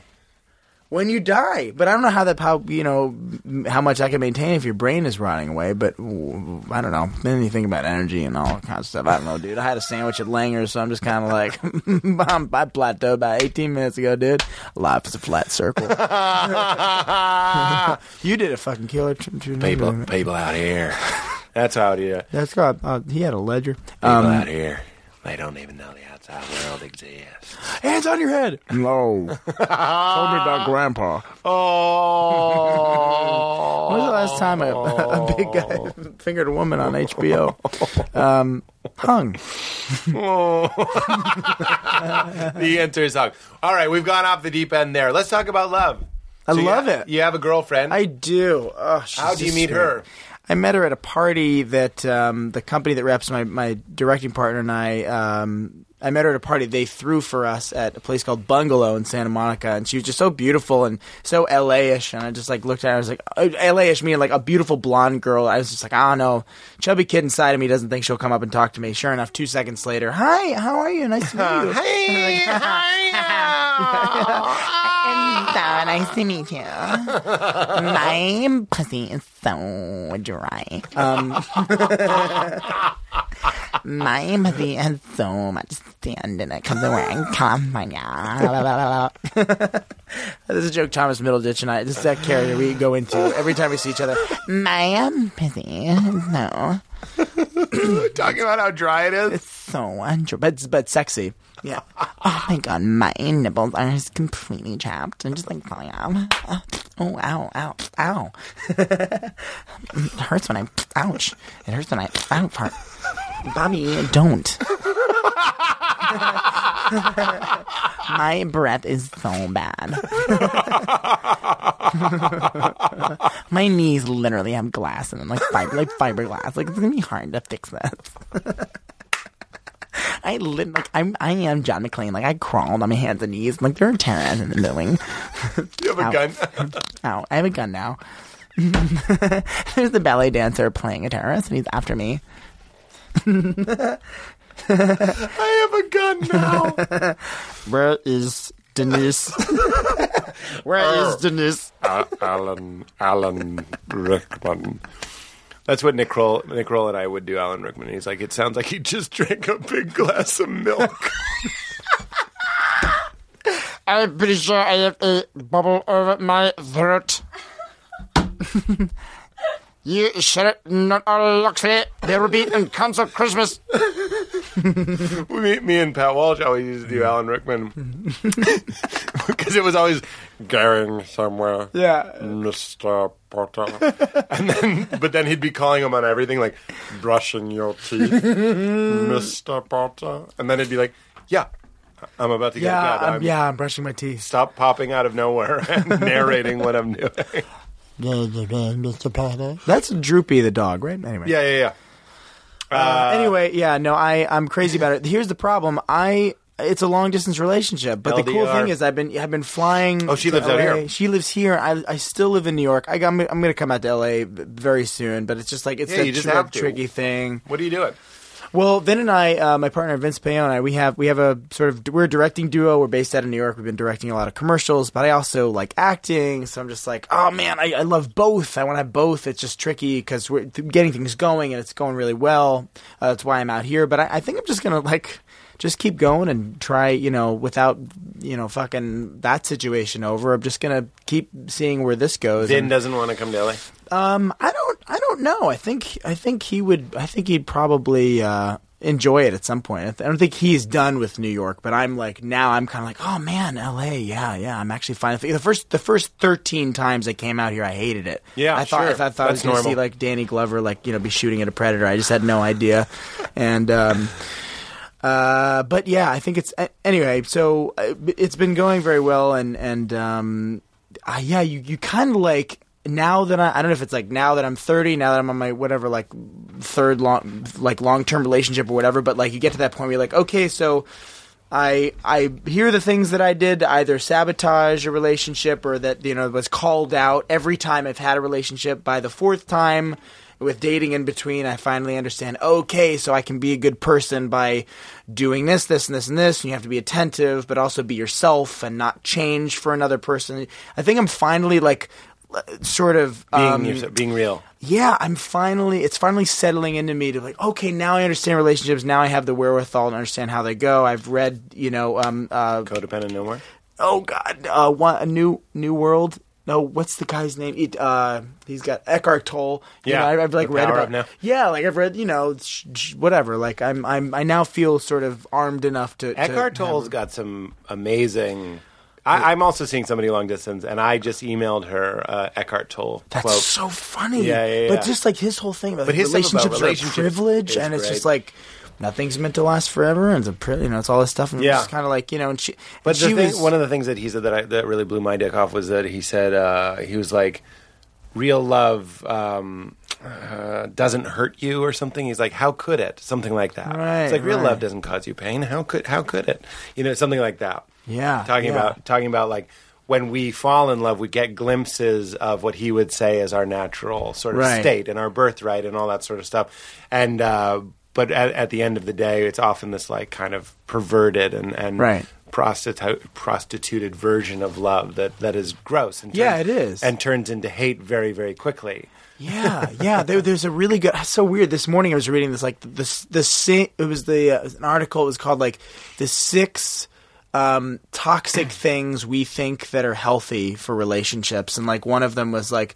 You know, don't change for, or, or yeah, it's like you know, don't change for another person, which just seems kind of obvious. I forget what the the phrasing was for the for the bullet point, but it was like, if you if you change for another person or if you feel like you need to change as a person then you're you're that it's cause for the uh, the person you're with to sort of fall out of love with you you're you're you know you, you don't have to change and, and do all these things you didn't do before for them you should you know maintain your independence and do all these other cool Yeah. things but but um I uh If you change to find, I used to I do Eckhart Tolle. He's really Oh, easy to do. Have you ever heard him speak? no oh wait maybe briefly but I, I couldn't I couldn't You're gonna be. You're gonna. We're gonna do Eckhart Tolle. It's one of the easiest impressions to do. it's just like sm- a smooth fella Yeah, well, that's Rob. That's Rob Bell. I'm listening to Rob Bell's book. Here we go. Uh, oh, it's him it's him. That's him. It's the bell. relationships are a privilege Two. No, that's not him. Consciousness, The way out of pain. That's Werner not him. Herzog. That's not him. Is it? No. Nobody's. Shut up! I don't want to read. I want to hear his voice. Isn't it a question of learning to live with them? If you find them- to avoid them? Wait for it. The greater part of human pain is unnecessary. Or human human pain. Oh, I didn't know he was German. As long as the unobserved oh. mind runs your life. As long as the unobserved mind runs. Pain that you create This fucking app sucks a dick. If you made the bookmark app, you you made an app that sucks a dick. I will talk It- in circles again and It's again. still playing. Fuck you, bookmark app. I paid a dollar ninety nine for an app that would keep my place in my books. It's st- I closed it. I'm sorry, Pete. We can't I cl- We just won't stop. We won't stop. We won't stop. I closed the app. How is it still playing? Because fucking, it's, it's Steve Jobs is the demon, dude. If you have consciousness in your mind, it's like that. Keep going. You were talking about your girlfriend. oh, I don't know. Yeah, that's. I'm just. I'm excited to to have a long term thing. I'm excited to fuck, to be fucking again without having to worry about STDs. Because it's sort of the thing about when you're dating, you don't want to get herpes. Did you just hate dating? Isn't that just a horrible thing? Did you ever do the online thing? You like you can you even I didn't do the online thing. No, did you? I did Tinder for a bit and that was really degrading. I deleted it after like, the eighth person went, "Oh, that's for sex, right?" Um, oh wow, that's for sex, right? It's Tinder. It's kind of like going, "Oh, I want to fuck." Um, it just gives up. Well, Tinder. That's kind of like I want to be in online dating. my daughter Zelda. my son Cody. My son Zach. Uh, the thing is, Josh read the autobiography almost as much as the SNL one, so he knows everything. Is it good? His, his, but Yeah. Andy, Andy Duggan, man, it's very good. Yeah, yeah. Andy really. Duggan? I think D O U G G A N. Yeah, he wrote Oh, De Niro's too. Dugan. it's not an autobiography. Then it's a biography. It's a biography. Yeah. uh, cool. What, what, what about your? How'd you meet um this lovely young lady? Uh, I I always Wait, feel- or are you you are dating? Are you, Yeah, you're yeah, talking yeah. about- I'm also doing uh, long distance. thing. Not not as far as you though. You're you're you're as far as you can possibly. Where is be. she? Uh, she is San Francisco. Oh, okay. Oh, So that's not bad. Yeah, not bad at all. Easy peasy. Easy, yeah. Easy peasy. Forty-five minute flight. Yeah, super easy. Did you Um, drop the L love the L love word yet? Mm-hmm. Yeah. Yeah. How long do you wait? This is such a personal question. I get into it pretty quick. I do too. do you say it for the first time, dude? I say I say it first, and the first time a girl told me first, the only time, I cried my eyes out. I was like, I was probably I was twenty one or two, but she told me first, and I said, "What did you say?" And she said, "I said I love you," and I just went, ah, ah, "Oh, weird, weird. Uh, I love you too." It was just like poured out of me. yeah, it was like, it was just like, like if you know, finished like sleeping together, and she's, "Oh man, I love you." What? I said I love you. I was like, "Oh, that's good. That's good. I love you too." Just like I was just dissolved. Did you date that girl? Yeah, yeah, we were together for a few years. That was like you know a, a younger relationship, and now now this you know this other girl is just like, well, I I just told her like the you know the eighth time we hung out. Basically, I was just like, yeah, I, well, I love you.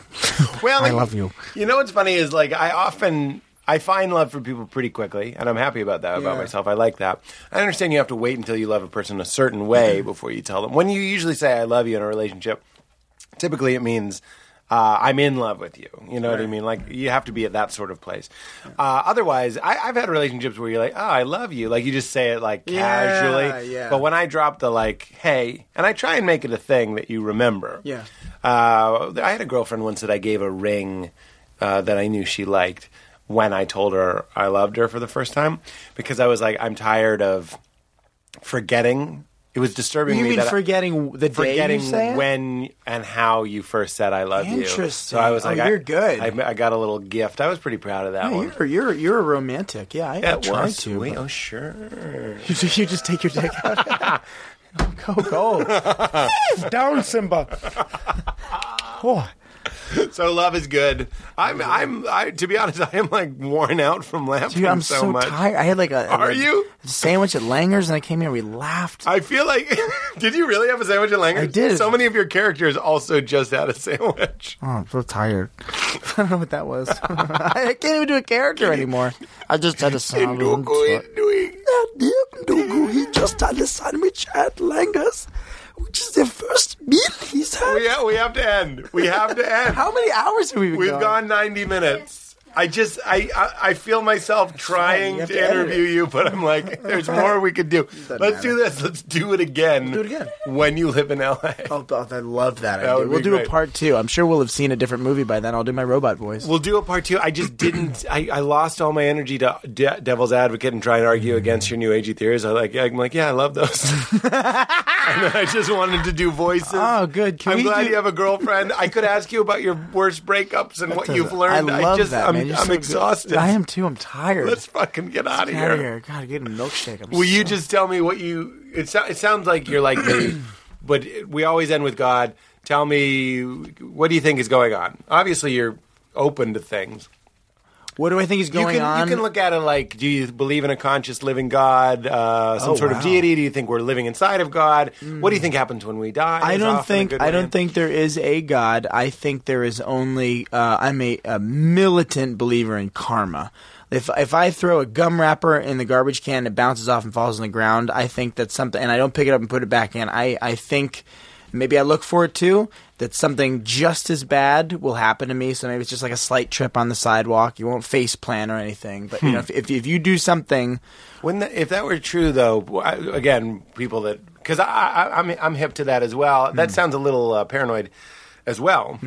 Um, so that, that It is. That oh, it, could it be. is. But and I probably look for it. But by the same token, like I know littering is bad. For ex- I keep going back to littering. but some people just like well, smoke, throw the cigarette on the ground. But but they'll there is a karmic. I think thing that happens and builds up with people that even do that and just like becomes this you know there's this routine of doing something that's like hurting whatever the world around them maybe it's like too hoity-toity Woodstock of me but like you know there are things that you're not conscious of or some people aren't conscious of Yeah. when they do that type of thing that slowly but surely insidiously kind of yeah comes back. Like- whether it's whether it's a cough or whether it's you know you get into just just a slight fender bender that's just annoying. Yeah. like there are things that when something negative happens to you it's because you need to wake up about something whether it's like you're you know i don't know if it's like whatever's out there is punishing you but anyway i think that everything everything happens for a reason karma and that's pretty much it there's no bearded man or woman sitting on a cloud and doing that whole thing i never believed in that but i, I believe in fate and karma and all that good what stuff What about ki- kids born with cancer then, or something like that? That is that the karma of the parents? I mean, that's a that's a that's a mouthful. I didn't even like asking that question. I'm not going to put you on the spot and have you answer that, but it's. I hear people going like. Okay, you throw a rapper on the ground. Right, What about right. a war criminal or, or, or people that we know? Uh, Right. You know, I don't even want to get political here. 'cause No, I- we can, yeah. But like, if it was like, oh, a lot, a lot of people think someone like Dick Cheney is an asshole. I Right, don't, I don't even right. And- follow and- that stuff. Shouldn't yeah. he be doing worse? I mean, he's probably not doing that great. Like with between the surgery, the bad press, uh, you know, uh, some sort of sort of complex relationship with his daughter, and everybody Right. hating him. I don't think he goes to bed at night dreaming of like you know horses and ca- candy. Maybe maybe he has nightmares every night, and he's also ugly. He's an ugly man. We're handsome, so obviously we're doing well. I don't know, man. No, I understand. I, that that's that was a tricky question. I'm I'm just I'm, so, and- I'm and- so tired. no, it's okay. But that that's what I think. That's what I think. what about when you die? Lights out? Uh, oh man, I don't know. So afraid of it when I think about it. I don't know. I don't know. I have no idea what it's going to be. I, I like to think that. Um, I don't know. I have no idea. You like to think there's some extension of your consciousness. Yeah, of course, I, we, we all do. I'm. It, it terrifies me to think that you're going to forget all this when it lights are out. That you that everything that just happened you will never retain. That it's gone. It's uh, you know the book will close and it's going back on some shelf in the universe, and then it starts over and you're some someone else, something else, and you don't remember anything else. And Yeah. you're starting over. The the idea.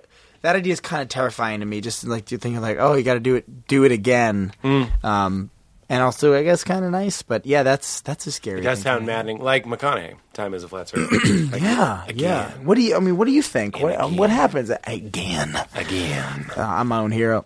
Uh, you know, I don't even know, man. I I don't even know, man. I do think there's something uh, that seems to make sense about recycling, even even consciousnesses, that we might come back, and, and there is a lot of evidence, albeit anecdotal, some of it. Uh, I, I think it satisfies me. Some of these studies that have been done uh, in Malaysia, for example, talking to children about their past lives and stuff. Uh, you can dismiss it pretty easily, just like you can those eyewitness UFOs, and and even sometimes I do too. I take great comfort, like when Brian Greene was on. I was in a good mood for uh, like a good week, just being like, "That's it. I'm carbon. I'm electricity. I die. It's over. Fucking a. I love it." Then there's other times, like just today, I was driving around and I was like, what if we do get reincarnated? What if we get reincarnated as animals? And then I'm like, fuck, what if you're a cow? You get milked your whole life. You're made like genetically pregnant your whole life. You're on your feet your entire life in a stall, and then they murder you in front of your friends who are also being murdered. That's fucked. Mm-hmm. You know what I mean? So I don't know. I think about it all the time. I had a really disturbing dream the other day that I was in a house with Patrick Walsh and Oren, and there was this monster, and it was understood that the monster wouldn't leave us alone until two of us were dead. It's crazy. It's a good horror movie. This was my. It is a good horror movie. It's a good horror Jesus movie. Christ. So me, Oren, and Patty, who love each other very dearly, were like, "What are we going to do?" And I, this this was one of the scariest dreams I've ever had. I was like, This was recent. it was two nights ago. And I go like, okay, you could smother me with a pillow. And I think Oren can do it. Like Oren sees things through. And I was like, he'll do it. And I was like, don't do it. Like I, I was freaking out and all this sort of stuff. But we, it was one of those fucking nightmares where we knew we were like, if we don't do it, this thing's going to get all of us. So two of us have to die. It was fucking terrible. Oh, God. At the end, uh, I died. I died in the dream. Who survived, Oren? I we don't know. I don't remember who survived, but I remember thinking very distinctly it was the sort of thing. So we were in this room and we had weapons and we were going to wait for it, and I was like, "It's going to lure us out." It's one of those types of things, like the T one thousand, that's going to mimic your mother's voice perfectly and be like, "Hey." I, I'm, I'm just looking for my son, and then make you think Come home. John. and then you have to go out, and then it, you see your mother, and then it turns into a monster. I don't know. I am ending this just sharing a terrible dream. No, I'm I had. asking you what you think. Yeah, is out there. that yeah. is that dream is a death anxiety dream. Is me going like, is there a bad thing waiting for me on the other side? Yeah. and also just not wanting to. Yeah, but it's it's not like this is all very hedonistic. I mean, it's great. Like we all have super ups, but it's also super down too. So it's like, oh, so on the other side is just more down. Hmm. So I think like I don't know, everything maybe balances out. The idea of I, I, I don't know what to make of you know all those um those episodes of whatever it was sightings or what have you when someone would you know see like die and see light at the end of the tunnel. I don't know. Yeah. That's happened several thousand times. Well, there's a lot say- of near death experience. all the near death stuff. Yeah. Yeah. So what what is that? It sounds pretty positive. And People's just man, I remember feeling really calm. And there's this great book called actually the thing about life is that one day you'll be dead, which talks um, a lot about how when you get into your old age. I think he, the author had interviewed like a ton of elderly people, including his father. It was like part science and part kind of biography of his dad, who was like an older guy who was working out every day and very health conscious. And his dad said, and I think through all the interviews he did, when you're in your 80s, 90s, at the end of your life in your last weeks, if it's not some premature death, God forbid, but you're ready. You've oh, you're looking. You got your kids. That does seem the you- way You it just goes. kind of like, yeah, I'm ready. Yeah, yeah. You know, my my parents are actually very morbid, and they with, without Yeah. hesitation will say things like. If uh, if I ever uh, am this way or this way, just pull the plug. Yeah. They, they love talking Yeah, about it. yeah. My parents too. It's like, whoa. And I, I, that's one of the things that breaks my heart sometimes about some old people uh, when you do get that sense that they're like, ah, I'm fucking done with this shit. Yeah, yeah. But I mean, But they are. I mean, they like. It's oh, kinda I- good. I fought in a war. I had a threesome. Uh, you know, hey, buddy. buddy, I had a threesome. Fought in a war. I'm ready to go. Yes, I thought those old people are just ready to die. They're ready to die. Take out your dentures and dig me a grave. dig me a Dig me a grave. I had a threesome. I fought in Korea.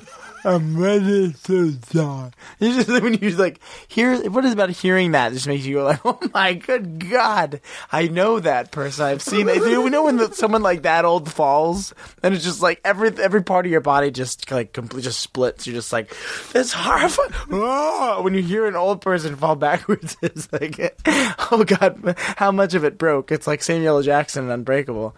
I need to ask you a question. Huh? Um, and oh, oh boy, it's really slippery out here. I'm too old to experience a wrist fracture.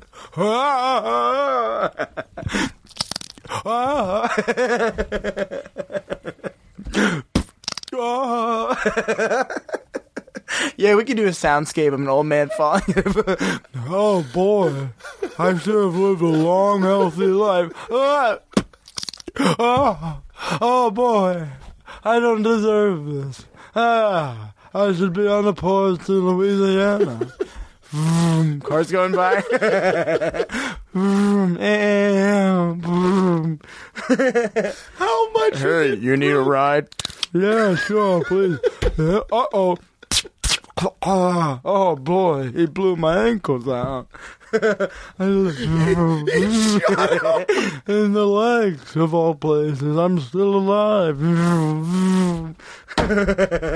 oh no, wolf's coming out of the bushes. uh oh. oh man. Oh God! I don't deserve it. it's the side of a highway, and I'm. Why was I even driving?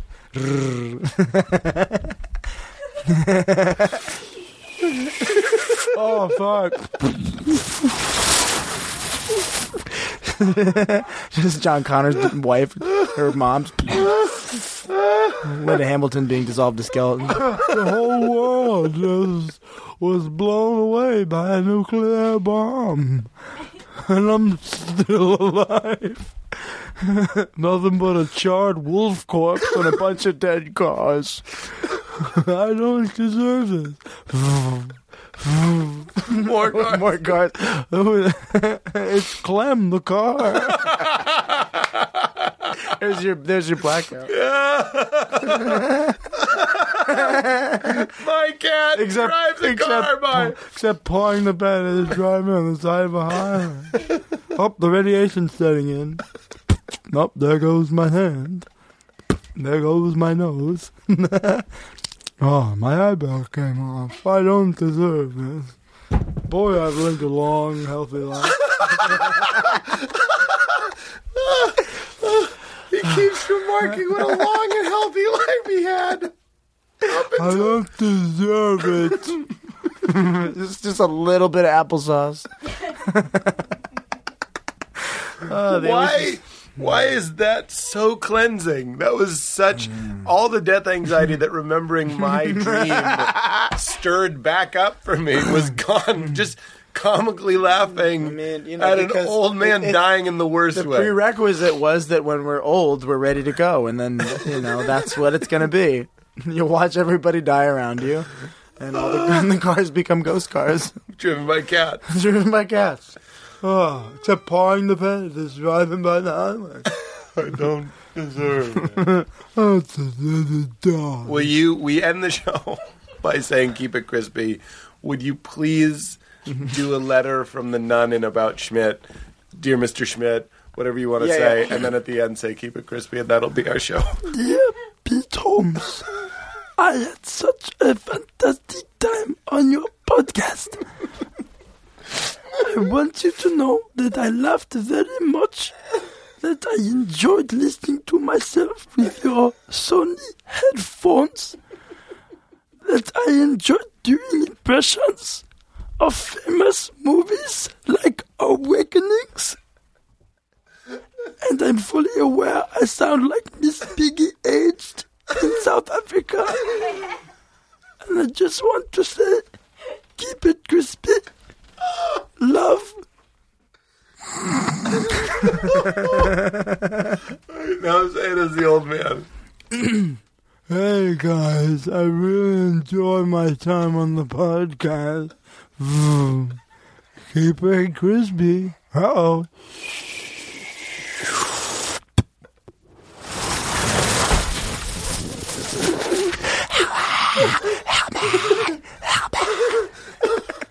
What is going on? A nuclear war. now I'm crispy. a Charred black.